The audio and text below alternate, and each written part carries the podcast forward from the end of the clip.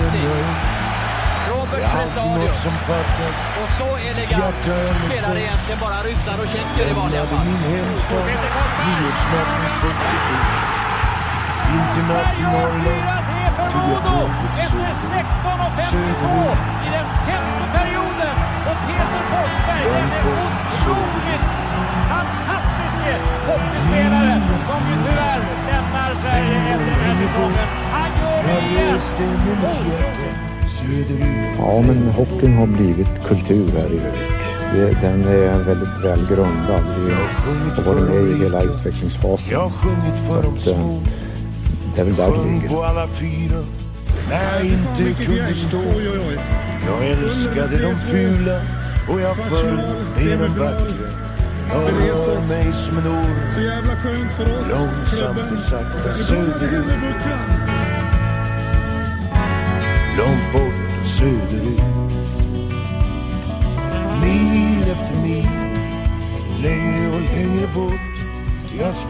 Ja, hallå på er alla där ute. Det är återigen dags för ännu ett avsnitt av Barktrumman. Vi har haft ett längre upp, ofrivilligt uppehåll här men nu är vi tillbaka med full kraft och full laguppställning. Eh, det är jag, Mikael Johansson i Jönköping och Björn Westerlund i Malmö.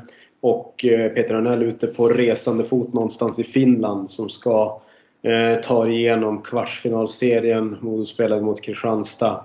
Och även blicka framåt mot den laddade semifinalen som kommer upp nu mot Björklöven. Jaha, vad säger ni mina herrar? Hur eh, känns det eh, så här inför det som kommer? Jag måste först bara säga att det känns väldigt världsvant och modernt att ha lite eh, hotellbarsplink i bakgrunden. Tack för det Peter. Jag sa till att han skulle slå på den stora trumman så att säga. Den stora barktrumman. precis, göra sitt yttersta för att känna sig närvarande. Ja. Jag tror vi är den enda modepodden med, med hotellbar i bakgrunden. Det kanske blir fler. Ja, den, kan vi, den kan vi leva på. Mm. Eh, florerade ett envist rykte här eh, att eh, Kristianstad supportrar hade stulit barktrumman. Men eh, så var det alltså inte. Dumt Eh, utan nu kör vi igen. Eh, vi tänkte ju börja i änden då vad som har hänt. Eh, och det är ju att vi har slagit ut Kristianstad just. Efter lite om och men. Ja, Björn, hur många matcher spelade vi i Kristianstad i kvartsfinalen? i Kristianstad? Tre? Hur Eh, många matcher var du på plats? eh, tre. Mycket bra. Så, hur många matcher var du på plats? Noll. Eh, oj, sorry. Mindre bra. Men det går. Man, man kan alltid komma igen. Ja, det är det vi får hoppas på.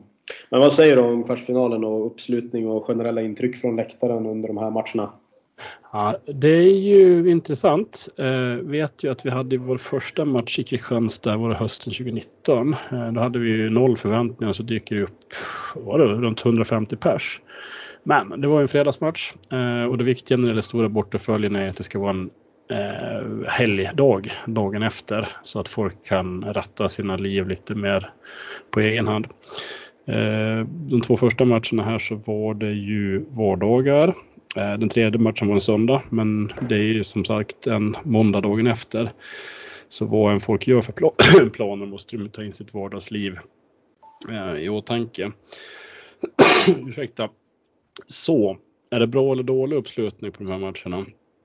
Jag tror att vi sålde väl runt eh, 60 biljetter i förköp till de första matcherna, eh, kanske 80 till den tredje.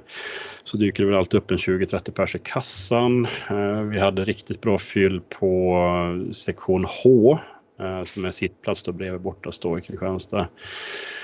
Så jag menar, det är alltid en fråga vad jämför vi oss med? Jämför oss med andra hockeyallsvenska lag? Jo, men då vi är bäst eh, när det gäller Kristianstad. Eh, det är väl möjligen de här småländska lagen som kan, ja, som kan köra bussresor dit från sin hemmaort. Men pratar vi lag norr om Jönköping och uppåt eh, så är vi helt klart bäst representerade i Kristianstad. Eh, läktare. Eh, ja, lite segt för första matcherna, men tredje matchen tycker jag definitivt att vi var bra igång med sånger och så. Och då får man ju ta domarna som sitter framför tvn. Vad tycker ni som såg på matchen på TVn? Var det godkänt? Ja, för min egen det som jag såg och hörde så, så hade vi ju betydligt fler. Vi hade ju en högre, genomgående bättre nivå än, än hemmalagets dito. Det var ju framförallt i den matchen som vi förlorade där som de kom hit när de kände att de hade lite segervittring. Då började mm. klacken hänga i. I övrigt så tycker jag liksom att vi på bortaställe gjorde en, en väl godkänd insats. Jo, det ska väl sägas om Kristianstad också. Alltså, de har ju en kärna där eh, som kanske har en ambitionsnivå som ligger lite över vad man kan få med sig övrig stå och sittplatspublik, i alla fall där de är i nuläget. Eh, ska ges cred för det de försöker med, men eh, röstmässigt så blir det väl kanske inte full effekt. Utan det är klapp man får med sig. Ja, jag tycker det var ganska tydligt i sociala medier också att det var många som tyckte att det var ett bra, eh, bra insats från, från bortafläcken. Mm. Det, det, jag tycker det, det beror ju mycket ja. på hur det är mickat också känner jag. Mm. Så väldigt beroende av det. Mm. Jo, och det märktes också när det gjordes en intervju med Daniel Sylvanders far som ju också hade möjligheten att prata med tio minuter. Det kommer fram att han är lyssnare på den här podden så hej hej. eh, men alltså just där, där, det segmentet, där blir det ju mer mickljud in. Eh, där vi står alldeles i närheten. Eh, och då åker ju ljudvolymen upp ganska väsentligt också i just det segmentet.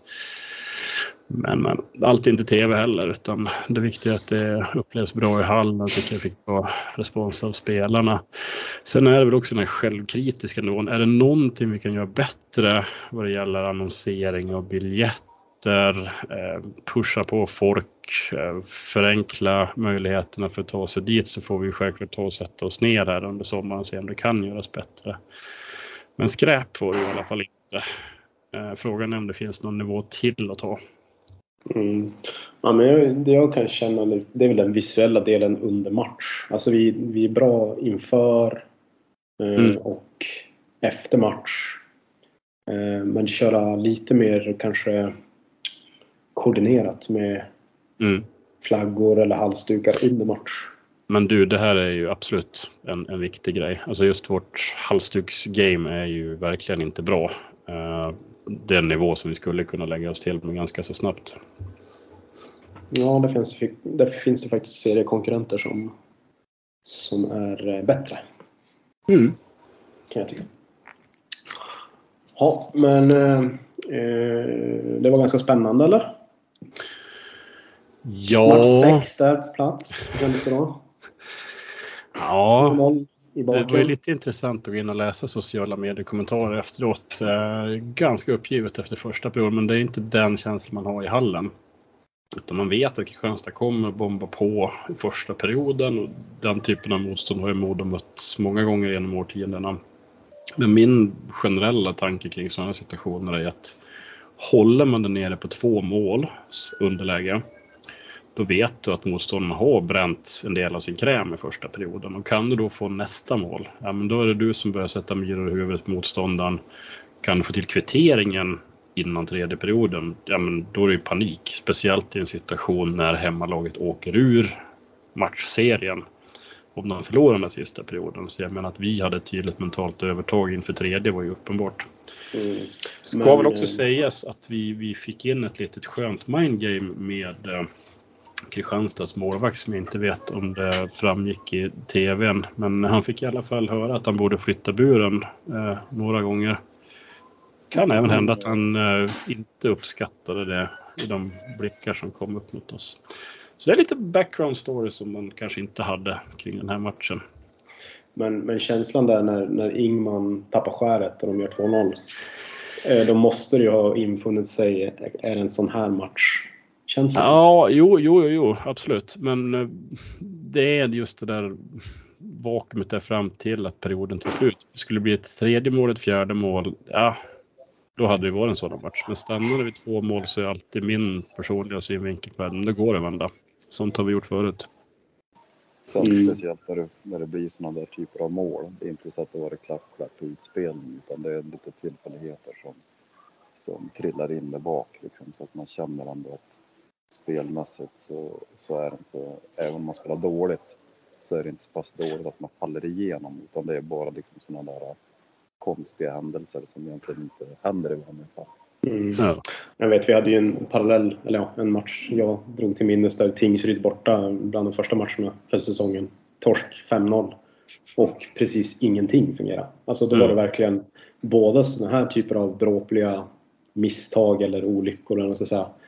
Eh, I kombination med att spelet var totalt värdelöst. Mm. Och då, då blir man ju uppgiven kanske på ett annat sätt då. Men eh, ja, eh, otroligt skönt att det gick att vända där nere och det var ju extremt kul att få se klacken fira med laget efter segern. Mm. Och eh, man har hamnat med, vad ska man säga, vuxen rating på den promo-video som nu har gjorts om Boda inför semifinalen. Men det får man bjuda på, lite bröstvårtor och sånt. Ja, inte Instagram-vänligt om andra ord. Nej, vi ska, vi ska, inte, vi ska inte zooma in i alla fall.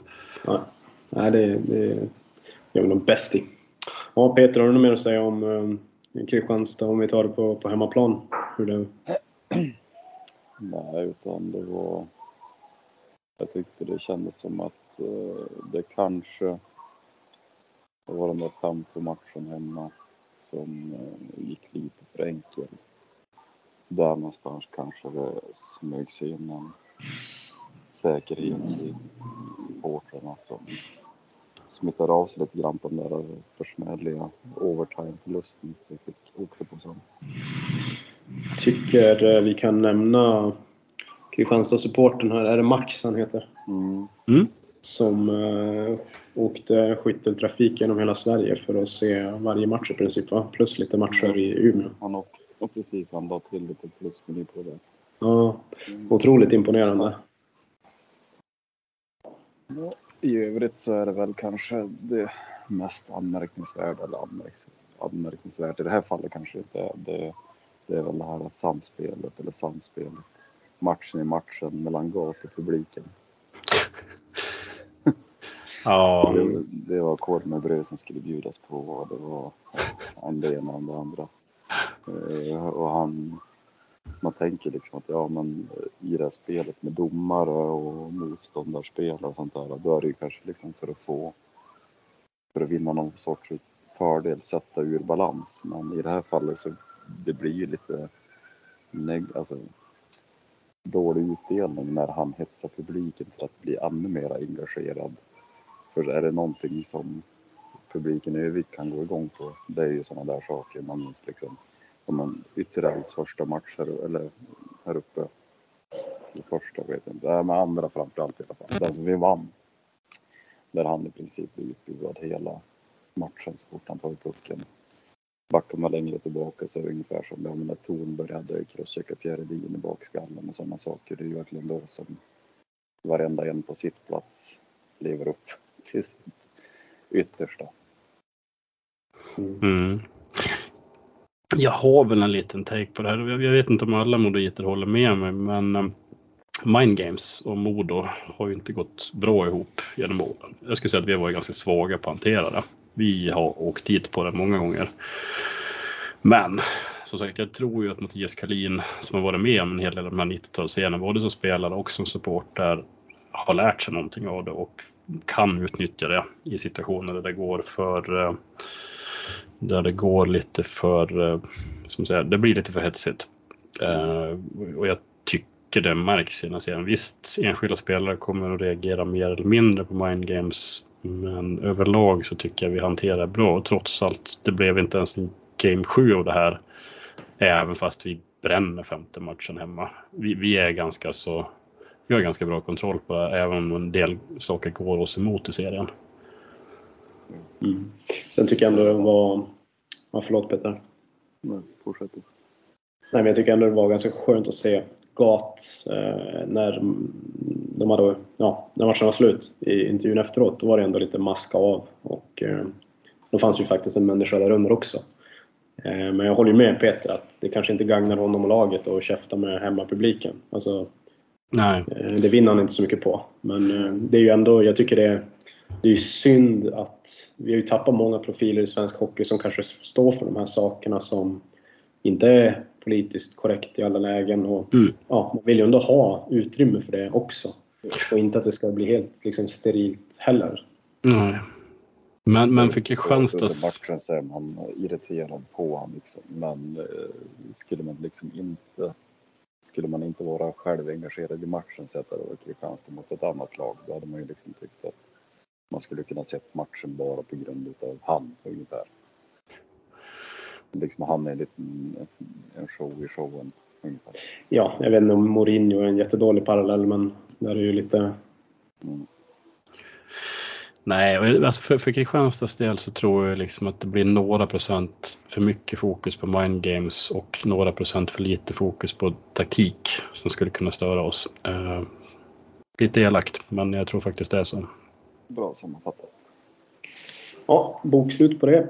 Då lägger vi kvartsfinalen till handlingarna och eh, fokuserar på det som kommer upp här nu väldigt, väldigt snart. På lördag är väl första matchen eh, här nu eh, mot Björklöven från Teg. Hur ska detta gå? Björn, ta oss igenom historien. Vad har vi att vänta oss? Eh, först har vi den här gränsdragningen. Eh, börjar Björklöven 1970 eller börjar det 1800, vad det nu är för någonting, 99 med IFK Umeå? Vad tycker vi? Inte för att vår åsikt räknas hos Löven-supportrar, men Ja, vad ska vi tycka om det? Mm, alltså, för mig personligen så har ju jag ingen koppling till eh, tidigare liksom 80-talsversioner av Björklöven. Utan så då kan du ju- även ta IFK Umeå i samma paket då? Ja, alltså jag känner inte att jag har någon bestämd uppfattning i den där frågan. Så vi säger Nej. 70-talet. Men eh, om vi ska ta hela vägen tillbaka så möter vi IFK Umeå för första gången 1951 den 16 januari på Campervallen och vi vinner med 15-4. Fan Eh, vad fint.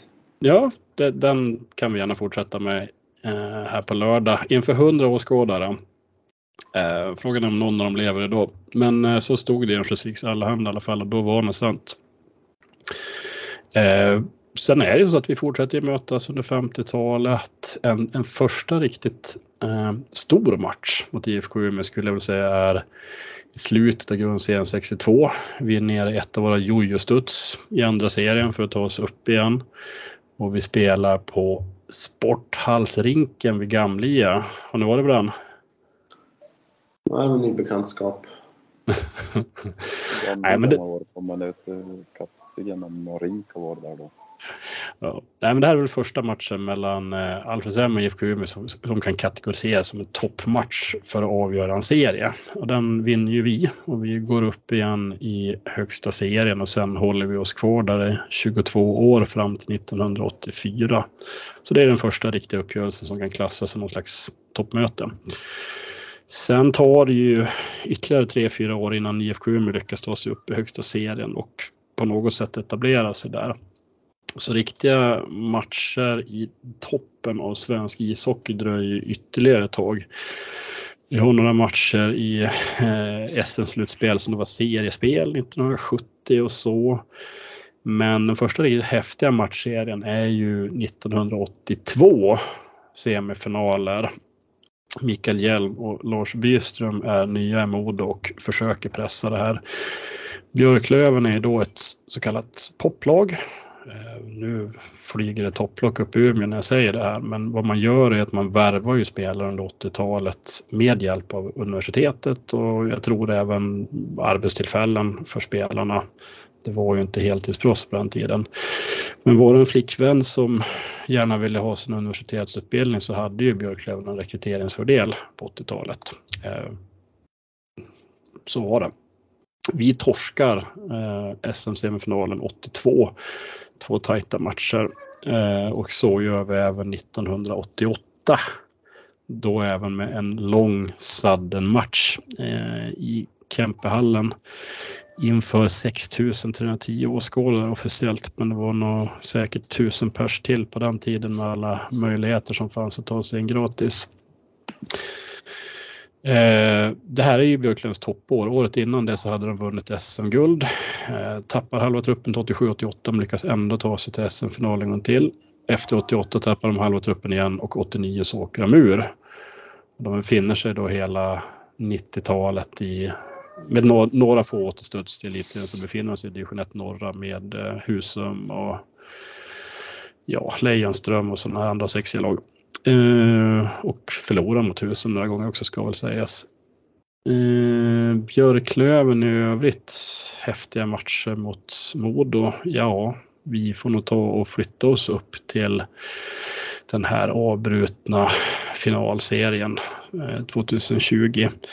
Och här får man väl lite grann eh, Eh, ge cred till den här Björklöven bilden av att vi inte har någon stark rivalitet med dem. Men, men det är ju också en avsaknad av matcher under lång tid. Det har inte kunnat byggas någon rivalitet. Alltså du har flera generationer av supportrar som inte har ett kollektivt minne av matcher mellan lagen.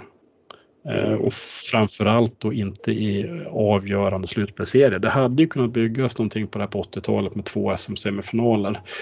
Men sen föll Björklöven ifrån. Och jag menar, vem var vår stora kulturella rival på 90-talet? Vad skulle ni säga? Oj, ja. Vi har ju Alltså, ingen geografisk rival på 90-talet. Nej, men var det inte med storstadslagen generellt lite Stockholm så? och Malmö ungefär. Jo. Ja, jag skulle säga Malmö också. Så där, där har vi vår tydliga antites i klubbform i Per Nilssons Malmö. Det har ju alltid liksom ringat den här, vi hatar Malmö från Skåne, det är ju den som man egentligen minns sen jag började ge på. Mm.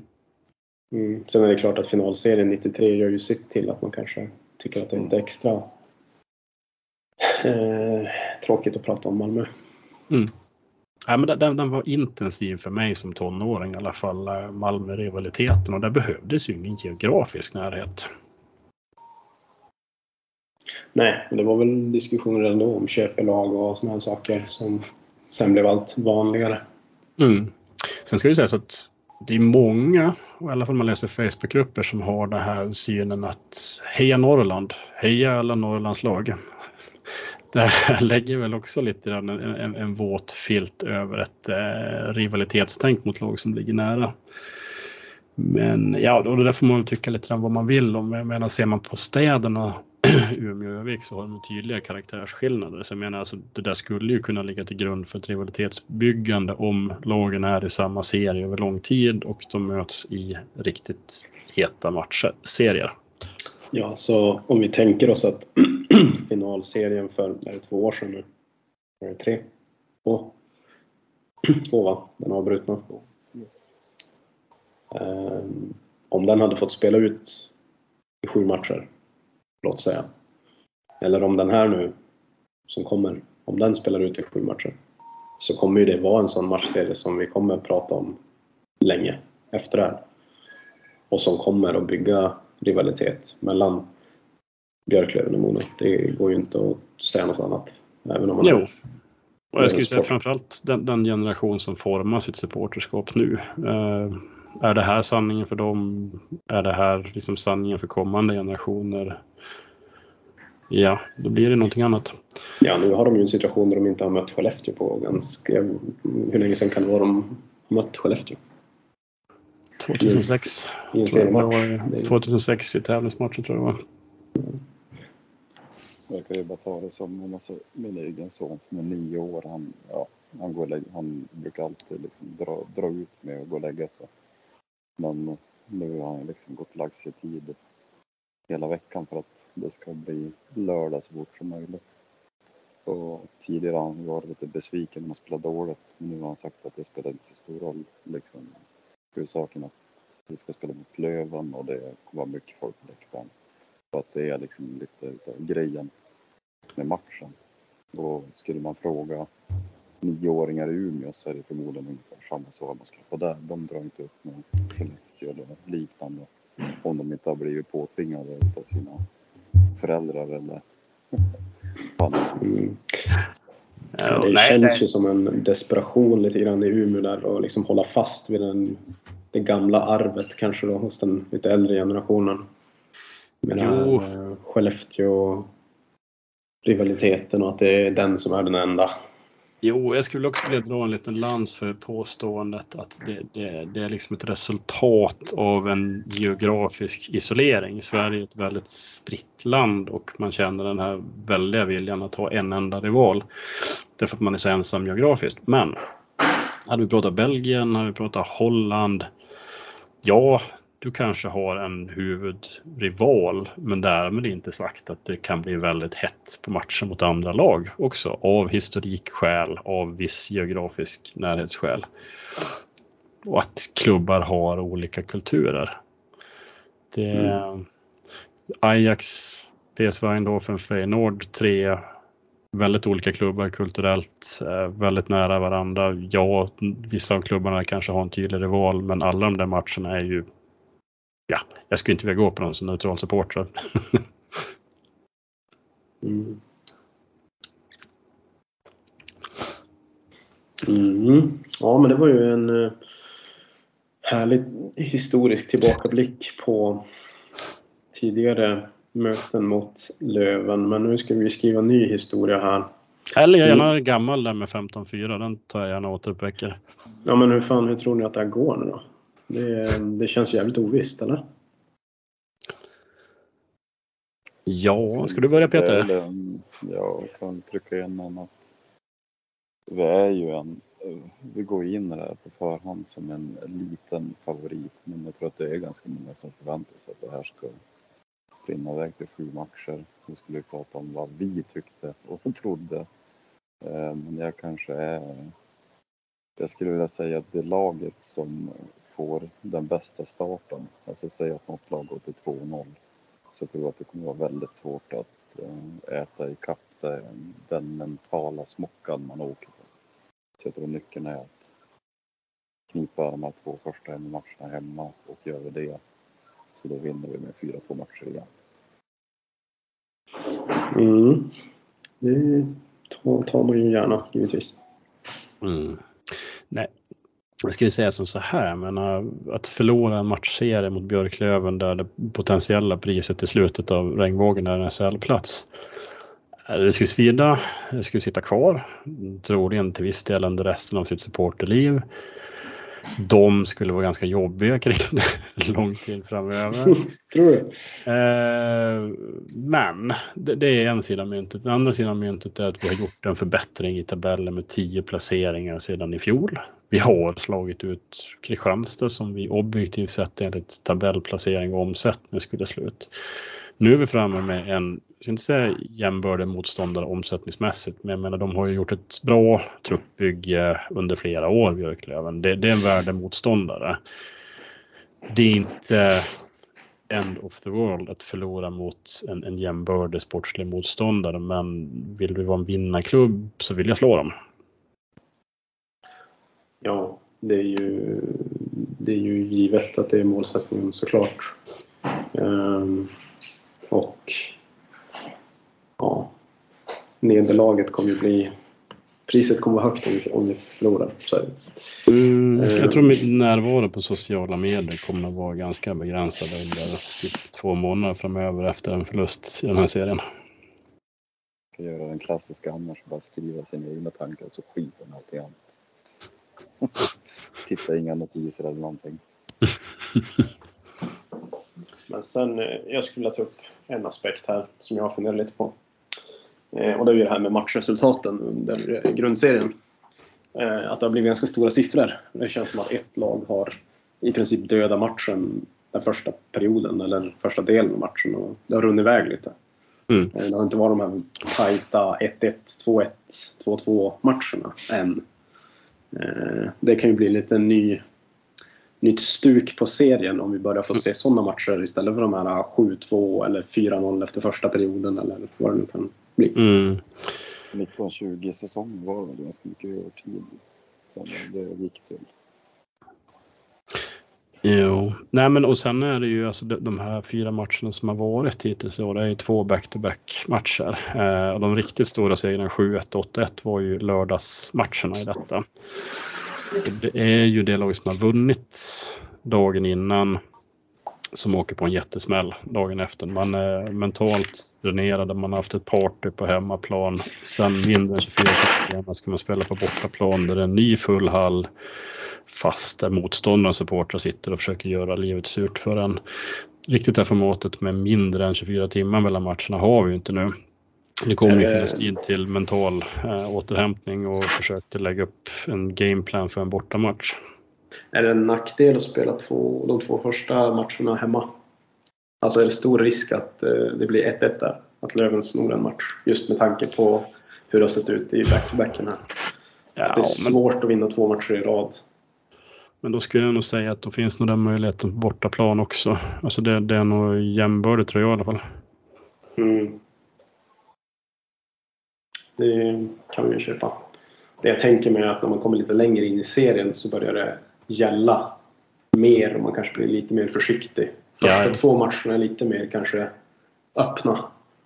Eh, fulla spjäll. Eh, ja, Mm. lite så. Det kanske blir lite mer tillknäppt match 3-4.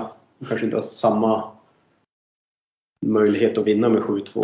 Men ja, jag, jag vet inte. Det kanske Nej. är Nej, vi får se helt enkelt. Det var ju första matchen i den här avbrutna finalserien gick ju till, eh, förlängning i Umeå. Så det, det finns nog tusen olika upplägg på det här men eh, ja, Det var länge sedan en serie var så pass oviss på förhand rent. Man liksom inte, man kände sig inte säker. Sen att man kan tycka och tänka och, och kanske vara lite överoptimistisk i sina förutsägelser men det känns sjukt ovisst. Tittar man lite på resultaten hittills så är det ju favoriterna som har vunnit eh, mer eller mindre rakt igenom. Eh, väl Västervik slog ut AIK va? Det är den enda eh, icke-favoriten som har vunnit hittills. Kan det vara så? Mm, Det var i alla fall ettan, tvåan, trean, fyran nu som är i semifinal. precis. Så det är ju eh, inte varit någon skräll hittills. Mm. nej, Sen på play-in-matcherna så är det väl lite, det är lite si och så där generellt sett. Västervik strulade till det där i sista omgången. De hade väl en topp 6-placering egentligen och så hamnade man över nia eller någonting. Ja, Mm. det, var där. det kändes som ändå, på förhand så tänkte jag att Västervik skulle vinna den matchen. Så för mig var Västervik favoriter. Men eh, ja, jag förstår hur du tänker. Mm. Ja, jag, jag ser framför mig att det blir eh, att det blir väldigt äckligt jämnt till slut här. Även om det kanske blir någon blowout-vinst åt något håll. Men det är ju, om vi nu ska prata om en riktigt äcklig serie där mot Leksand, nämligen när vi åkte ur, så var det ju stora siffror i vinstmatcherna och väldigt tajt i förlustmatcherna. Eh, Så det gäller ju att hålla en jämn nivå och inte Ja, det är ju inget värt att vinna med 11-0 den ena matchen och förlora 2-1 i nästa liksom. nej, nej men det, det är ju som den här uh, 2-3 segern borta mot Kristianstad. Så det, det är att stapla sådana segrar på varandra som gör att man blir ett vinnarlag på 10-15 års sikt. Ja, nej, men det är väl lite det jag vill komma åt med det här uh, resonemanget om att matcherna innan här i år har varit väldigt stora siffror. Vilket lag kommer nu att ha störst fördel av att det kanske blir en mer tight uddamålsmatch? Kanske fler sådana typer av matcher. Mm. Vinna det mentala spelet. Sen på tal om nivåer så håller med den högsta nivån. Vi har ju åtminstone två ganska direkt avgörande eller betydelsefulla personer som ska på isen också. Och det har ju varit väldigt stora diskussioner genom egentligen hela slutspelet. Vilken nivå som domarparet lägger, väljer att lägga matcherna på. Bland annat senast nu då när Johan Hedberg åkte på en 10 000 kronors bot för en diskussion med domarbasen som var på den matchen när de åkte ut mot Karlskoga. Eh, det känns ju som att ingen har riktigt varit nöjd med, inte ens de som har vunnit matcherna, har varit nöjd med nivåerna. Eh, det har, varit, det har blandats och getts väldigt mycket. Vi har ju haft samma domarpar som har dömt hela serierna. Eh, sånt spelar ju in, du, du bär ju mer en ryggsäck in i, i varje match och den fylls ju på med, efter varje match. Diskussioner med spelare, tränare, eh, funktionärer, allt som är runt omkring. Hur pass bra kommer domarna kunna hantera den här pressen som bara skruvas upp ännu mer? Som kommer att kulminera med en finalserie till slut. Mm. Och även de här eh, ännu mer mind games och psykningar och vad det nu kan vara. Kanske mer, eh, eh vad ska man säga, att man eh, mer tydligt går efter vissa spelare som man tror att man kan påverka och få i balans och så vidare. Vi har ju Rahim i Björklöven här till exempel. Han eh, kommer ju säkert vara ganska... Viginov får ju alltid lite extra på sig. Mm. Mm. Ja. Vi kommer väl tillbaka den här till Åsa-Nisse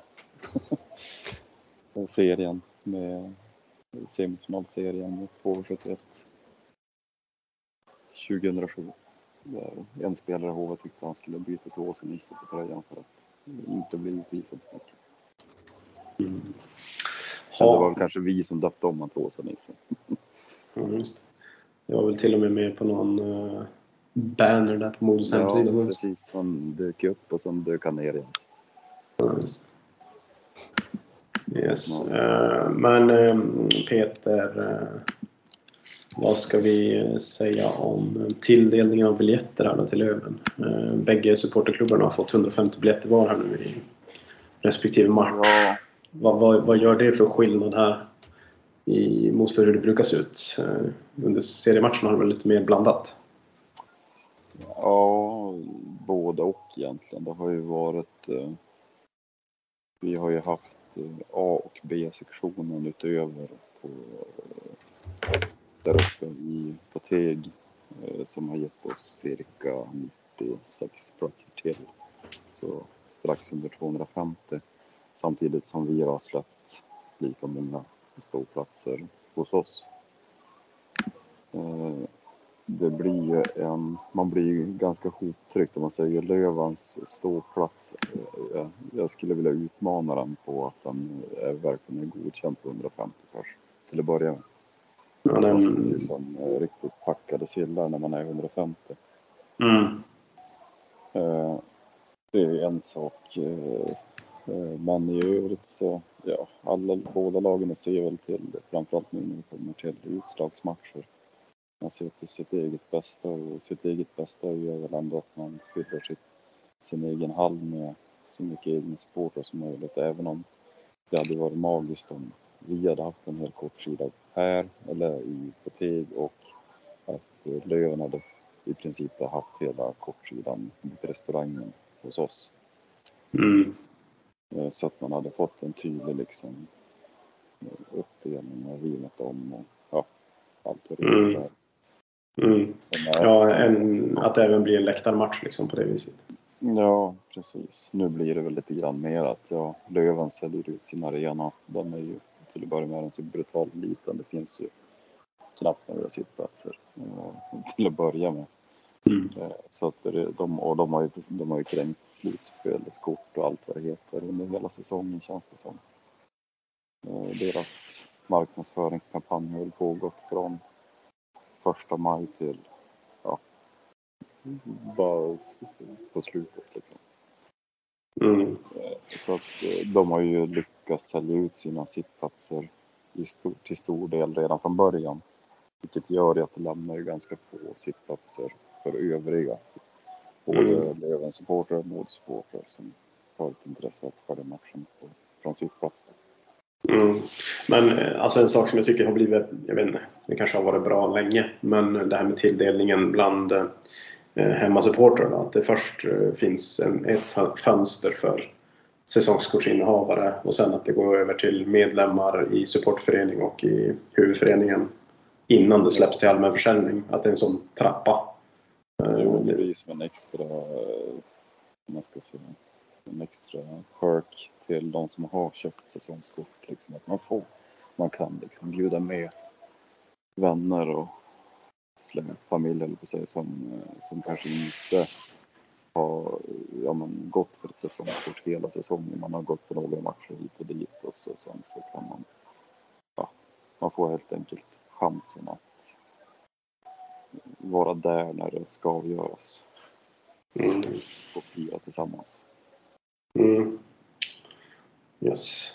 Man ska komma Eh. ihåg att det är ju det är ju 26 hemmamatcher, det är 52 omgångar, det är, det är väldigt mycket matcher i, i hockey-Sverige. Eh, Eller inte bara i Sverige, men i hockey generellt sett så är det ju någon grej att man ska spela så extremt mycket matcher. Och det, Mm. det tär väl lite grann på. Det blir svårare att sälja säsongskort om du inte prisar bort, alltså säljer ut det och har extremt fördelaktiga priser på säsongskorten. Mm. Yes, men eh, på lördag som sagt, eh, dags för första hemmamatchen i den här serien. Och eh, vi uppmanar alla att komma rödklädda till arenan. Eh, för att försöka skapa en så röd inramning som möjligt. Eh, det blir ju, vad jag förstår, blir det tifo och eh, säkert bra laddning på läktarna, eller vad tror du? Ja, framförallt ska man komma ihåg att man ska komma i tid också. För det är ju visitation och allt som tillhör det med, när det klassas som en högriskmatch. Mm. Utökade man säger, inskränkningar på till exempel hur, ja men som bortalaget, hur man kan ta sig runt i arenan och sådana saker. Att det blir Mm. stängd arena. Mm. Men det, Det är fallet när man till exempel när vi mötte Kristianstad av uppenbarliga skäl när det bara var Max som var på plats. mm. ja, det var ju lite lustigt, eller lustigt, men när vi mötte HV här nere sist, då var ju du på plats till och med. Yes. Eh, då hade vi ju delad bar med familjeläktaren. Det var ju Ja. lite, var ju lite lustigt. Bara, bara någon vecka efter att Karlskoga hade varit på besök och ja, haft livat. Sen så Ja, är väl att jag tror, jag vet inte exakt hur det där fungerar, men hade till exempel Landbjörgs haft en organiserad resa så är jag ganska övertygad om att de hade haft det stängt. Mm. Men ändå har de ju de har ändå en hyfsad uppfattning om hur många biljetter de har sålt på bortastå. Ja, Så jag jag tror att det är någon sån där grej, någon sån alert, alarm som ringer på säkerhetsansvarigs telefon, e- Mm. eller vad det you name it. När de får liksom en bokning från supportklubben då ja, så blir det en annan grej. Sen att man driver massa folk till bortastå, det verkar inte spelar någon roll. lika hårt. Ja. Ja, just. Jaha, ja, har vi några mer eh, avslutande ord kring det här eller är det bara en nervös väntan nu på att serien ska dra igång? Sen ska jag avsluta med att eh, alla som vill se matcherna på plats i, på Teglär ska göra slag i sak och anmäla sig så fort som vi aviserar att vi öppnar upp matcher. Vi har ju öppnat upp för onsdagsmatchen.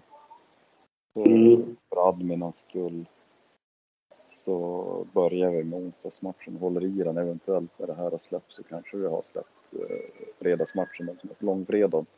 Men det är inte garanterat. Vi är ju ganska övertygade om att det kommer ändå, de få biljetterna vi har kommer att försvinna oavsett.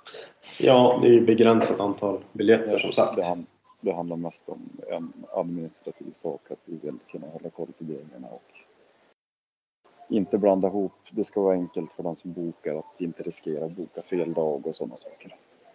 Mm. Ja, men det är bra Peter. Men eh, då får jag önska dig eh, och resten av supportföreningen uppe i Övik lycka till eh, här nu framöver i matchserien. Får vi se vart det tar vägen. Så får vi höras framöver. Så får vi tacka till er som har lyssnat och säga på återhörande. Och tills dess, öka! Långt bort och söderut. Mil efter mil och längre och längre bort. Djävulen har mitt hjärta söderut och längre bort.